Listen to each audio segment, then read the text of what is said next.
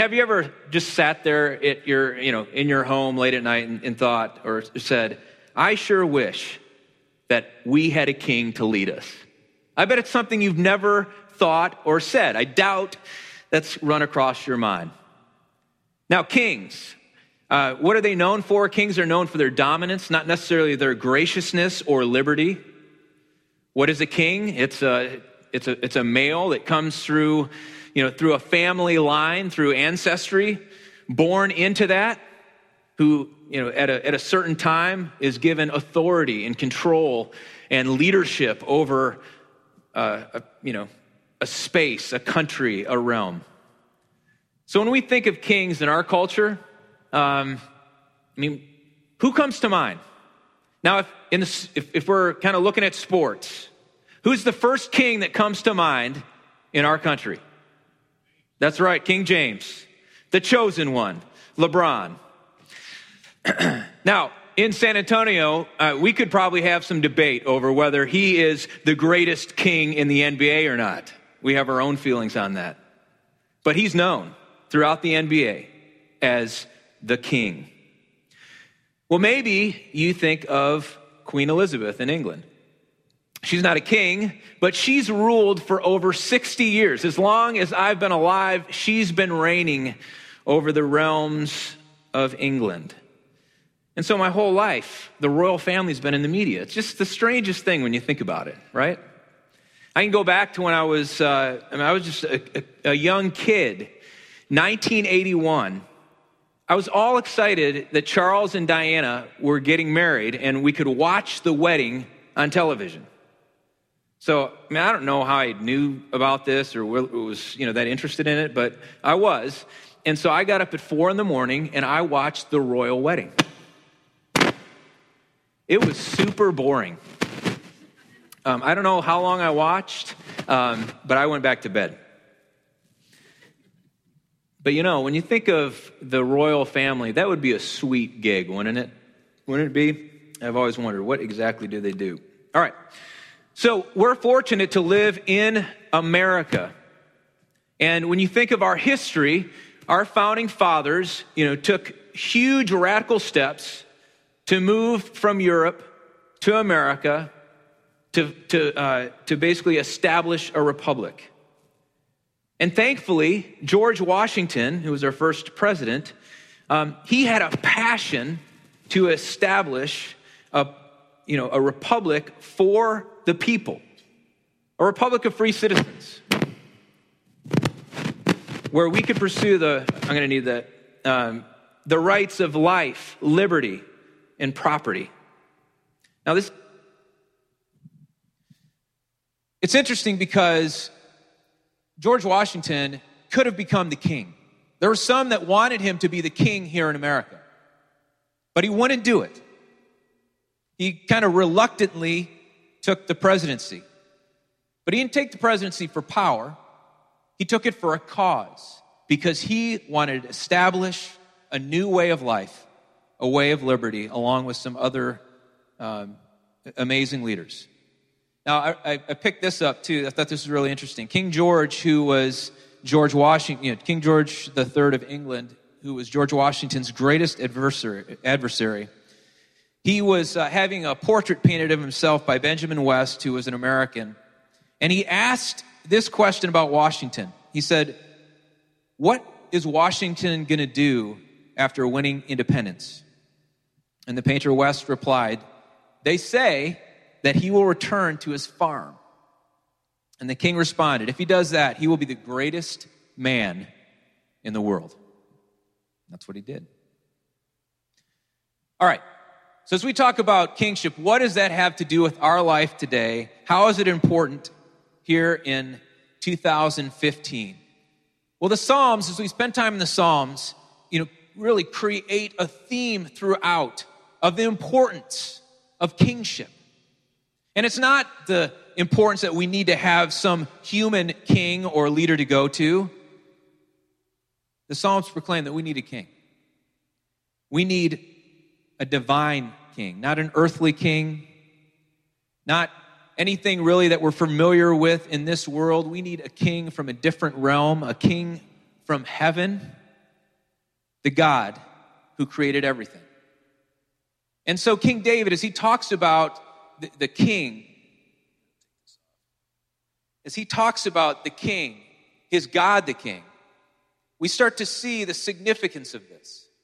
And it's significant for us today, not just for David long, long ago, but it's significance for us because the question is what does it mean for us to know God as our king? What does it mean for us to daily go about our life pursuing his kingdom and his ways? Well, here's what David says in Psalm 145. Um, the, the header is this is a psalm of praise by King David, and it's a good starting point for us as we pursue the importance of this in our relationship with God. Here's what David says Psalm 145 I will exalt you, my God and King, and praise your name forever and ever. I will praise you every day. Yes, I will praise you. Great is the Lord. He is most worthy of praise. No one can measure his greatness. All right.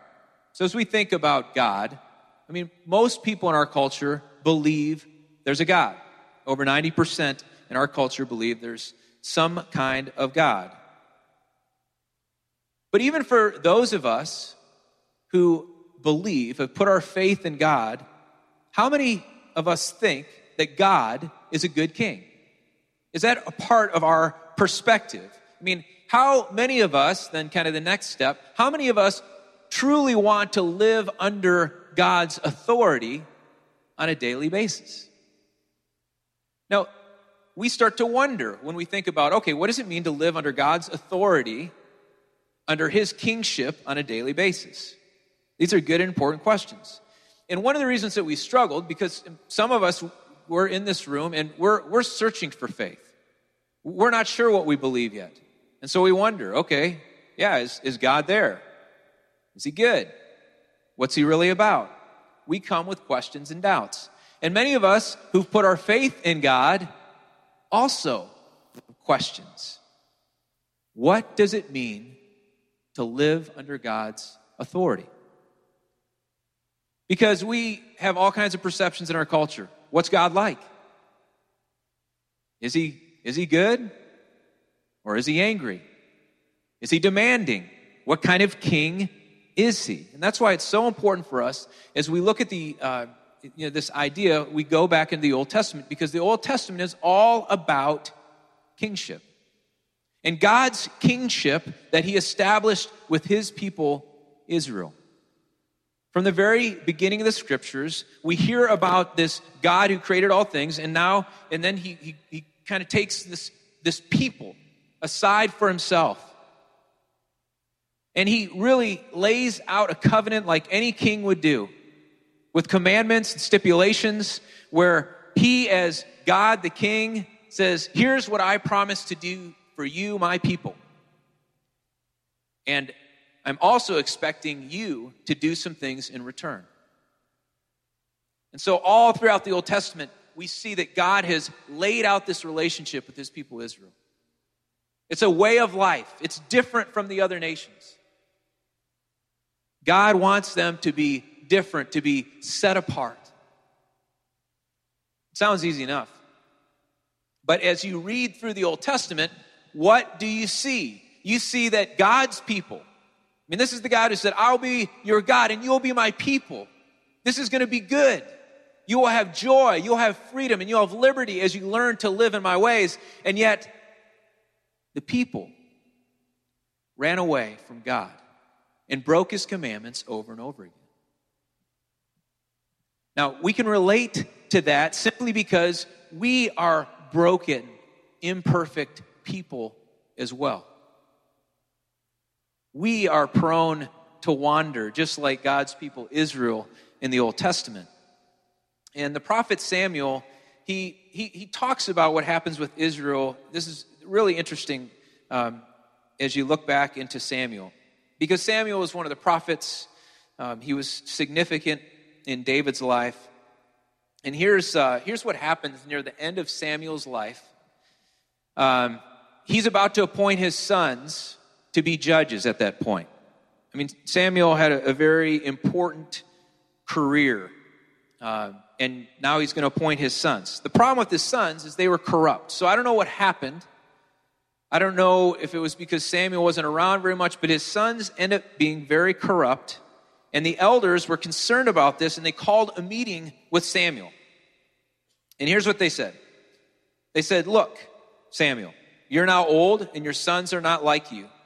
So give us a king to judge us like all the other nations have. Samuel was displeased with their request and he went to the Lord for guidance. And the Lord replied, Do everything they say to you, for they are rejecting me, not you. They don't want me to be their king any longer. Ever since I brought them from Egypt, they have continually abandoned me and followed other gods. And now they are giving you the same treatment. So do as they ask, but solemnly warn them about the way a king will reign over them. So God had been clear I'm going to be your king. You don't need a king like the other nations. And yet, as Solomon was transitioning out, the elders said, No, we need a king, just like the other nations. And so Samuel went on and he talked about, okay, you want a king. Here's what it's, here's what it's going to look like for you. Um, I'll just give you an excerpt of it. The king will draft your sons and assign them to chariots. Um, they will go to war uh, for him. Some will be generals and captains in his army. Some will be forced to plow his fields and harvest his crops. And some will make his weapons and chariot equipment. The king will take your daughters from you and force them to cook and bake and make perfumes for him. He will take away the best of your fields and your vineyards and, and your olive groves. He will take a tenth of your grain and grape harvest and distribute it among his officers and attendants. He will take your male and female slaves and demand your finest cattle he will demand a tenth of your flocks, and you will be his slaves. And when that day comes, you will beg for relief from this king you are demanding, but the Lord will not help you. Now, what's, what's crazy about this is Samuel, even as he told the people, this is what's going to happen, what do you think they said? Did they fall on their knees and say, No, we've messed up, don't do this? Nope, they said, We still want a king. We want to be like the nations around us. Now, that seems insane. They wanted an abusive king to provide for them and protect them because they didn't like the uncertainty they were in. I mean, it's very similar to what happened when the Israelites were in Egypt. God rescued them. He brought them out of Egypt into a new land. And within days and weeks, people started to complain and cry out and say, It's horrible out here. What are you just going to kill us in the desert? We want to go back. It was better when we were in slavery and bondage. All right. Now, for us, that seems very far removed, but let's think about our own lives. Many of us have made choices where, you know, we've said, I want to do this, and we end up essentially in slavery, right? I mean, there's so many things as we, you know, pursue uh, life, you know, success, power, status, recognition. I mean, think about this. How many of you have been in a place, I can think of lots of stories in my own life, where you were basically controlled by another person's opinion of you. I mean, maybe it's because you wanted to do well, you, you wanted um, you know, their approval or you wanted their praise, but you found yourself enslaved by what they thought about you, what they said about you.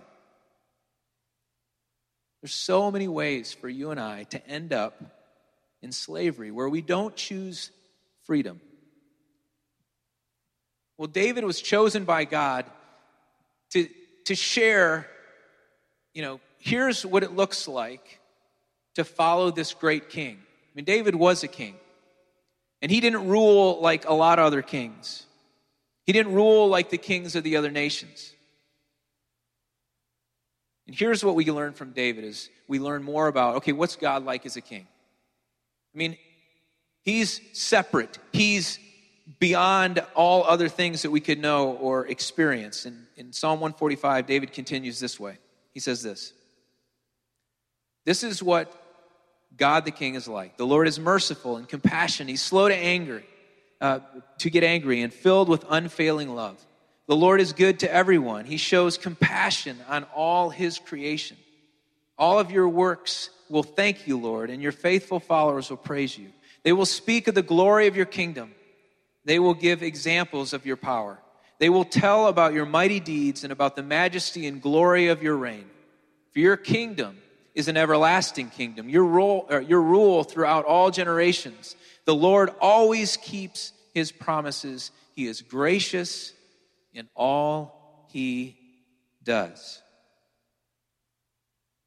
So David knew God this way. That God, not only was he strong and mighty, not only was he eternal, but he was loving and kind and merciful, and he longed for his people to enjoy his free, freedom and the, only the, the, the liberty that only he could give. And David, as you hear his voice throughout the Psalms, praises this great king, gives descriptive phrases of God's presence and his desire for us to experience more and more of his grace and mercy and love. Well, here's something else that David knew as well. He knew that God wasn't just out there in eternity in the heavens. He knew that one day God was going to show up, not just in the temple, God was going to show up in a more personal way. And David, he didn't know exactly what that was going to look like, but he talked about this messianic figure that would come. This person that would come out of his line through his ancestry. One day, God would send his messianic king to earth. And as we read the New Testament, we know that Jesus was that king. I mean, really, that's what we have to wrestle with in terms of what does it mean for us to pursue living under God's authority today? We have to look to Jesus. He's the one who's come to show us perfectly what God's love and truth and grace and mercy look like. Jesus said at the end of his life, He said, All authority in heaven and earth has been given to me. And then he says, you know, therefore go and make disciples. Go out and represent what you're experiencing under my authority. And I promise I'll be with you always, even to the end, end of the age. Jesus came with divine authority. He was divine and human, and he's the only one who shows us the way to God the King. Um, here's, I like this expert too, or this excerpt. You know, Jesus, it's right at the end of his life, and he's talking to Pilate, and Pilate has questions. Pilate doesn't want to execute Jesus, and so he's, you know, he, he's trying to find ways to let him go, even though the Jewish leadership is pushing so hard to crucify Jesus.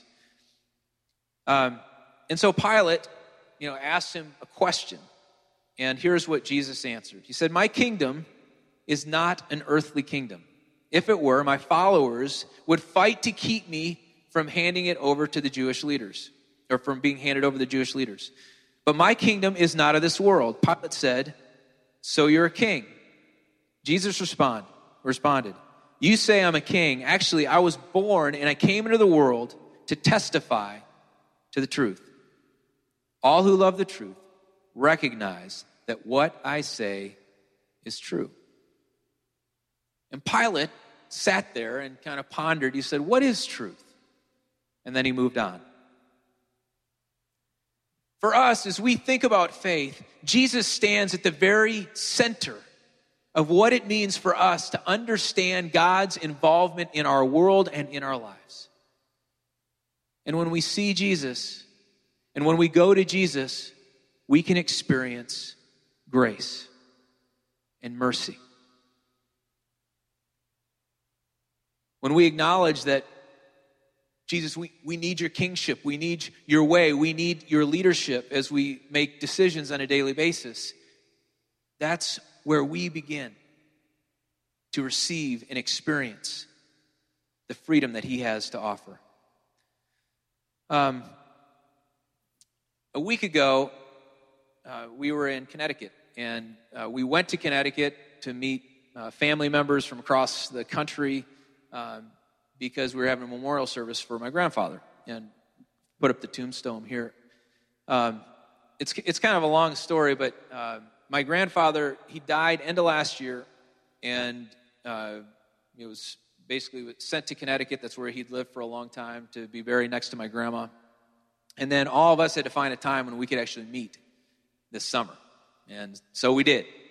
Um, know, my, my grandfather lived till he was 88 years old. Um, I had a good relationship with my grandpa, especially in the last uh, you know, 10 years or so of his life. Um, but he was a tough guy. Um, you know, he grew up, his, his, his parents separated when he was little, and um, he, you know, grew up poor.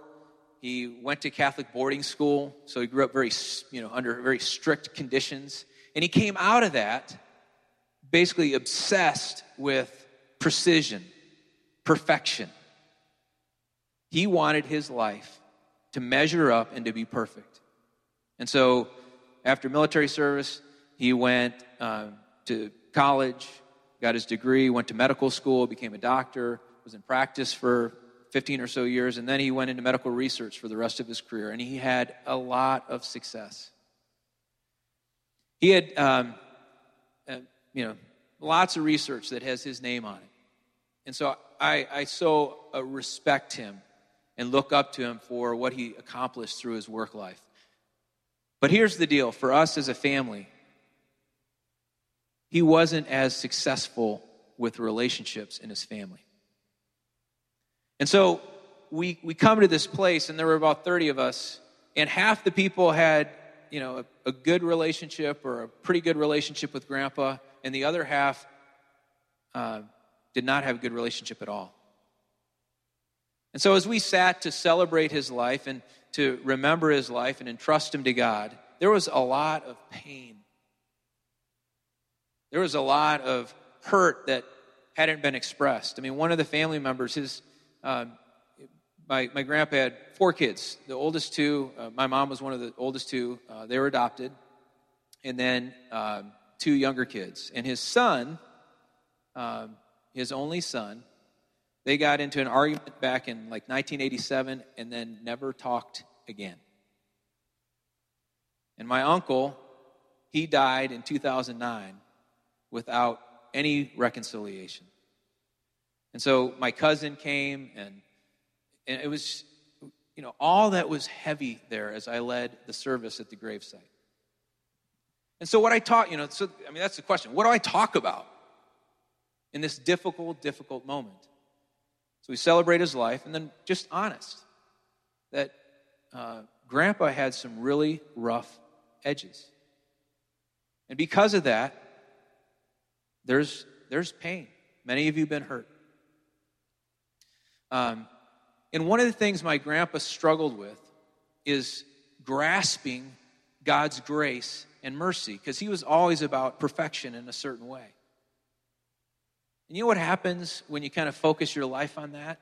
You end up building your own little kingdom. And I think later in life, my grandpa started to discover what grace and mercy was all about. And yet, he didn't know how to give grace and mercy. I want to show you another picture.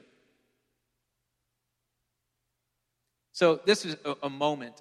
Um, we were all gathered around, and my brother in law took this picture uh, where Emery, she just came up close to me, and she stood there the whole time as I talked.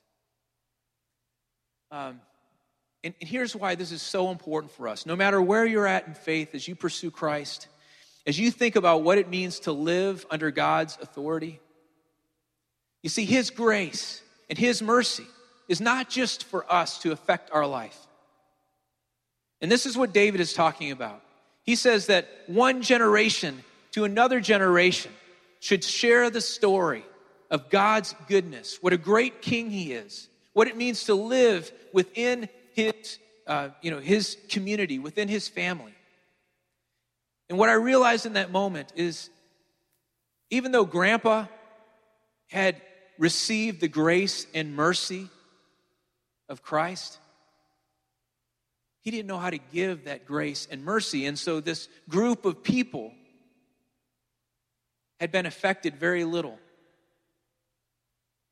by his grace and mercy. And so as I thought about this moment, I thought about my own opportunity, my own uh, responsibility as a dad in my family, not just to receive the grace and mercy, mercy of Jesus, to begin to learn how and figure out how to live within this kingdom that he talks about, this new way of life. But how to share that with my kids?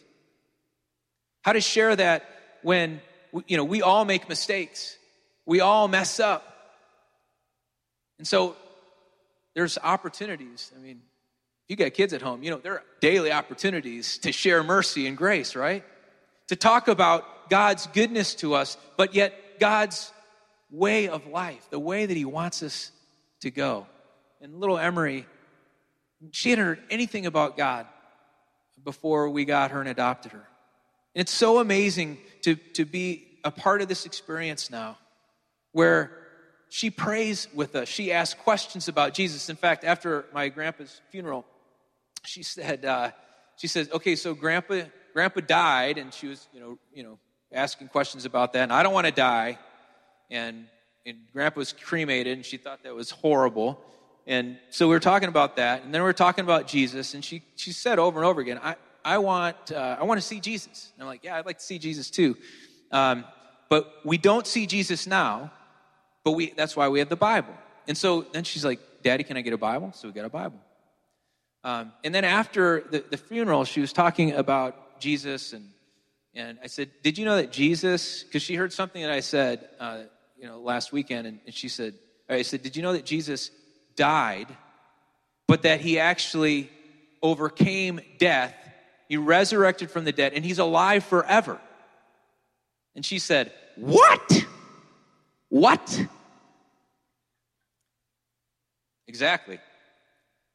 That's the powerful mystery of the gospel that God came into our world to lay down his life for us. And he's the only one who had the power to pick it up again, to show us that he is not just some king out there, but he's the reigning king of our universe. He's the reigning king that calls us into relationship, to look to him on a daily basis. And you know what that means for us? It means that as you respond to him today, whether it's for the first time or you're responding for the, you know, this is the 23rd thousand day in a row that you've tried to respond to his kingship. Do you know what it means for you? It means that you are a child of the king. Let that sit in for a moment. The most important thing that we need to know about Jesus' kingship and about God's involvement in our lives as we understand and receive his grace is that we are children of the king. We're not outsiders. And there, in, in, in, knowing that, there's tremendous freedom and joy where you and I can be a part of sharing that good news with the people closest to us, to our kids, to our family, to our friends, to the people we work with, just looking for creative ways to share this incredible news that the King is here for us. And it's a joy and a pleasure to live under his authority.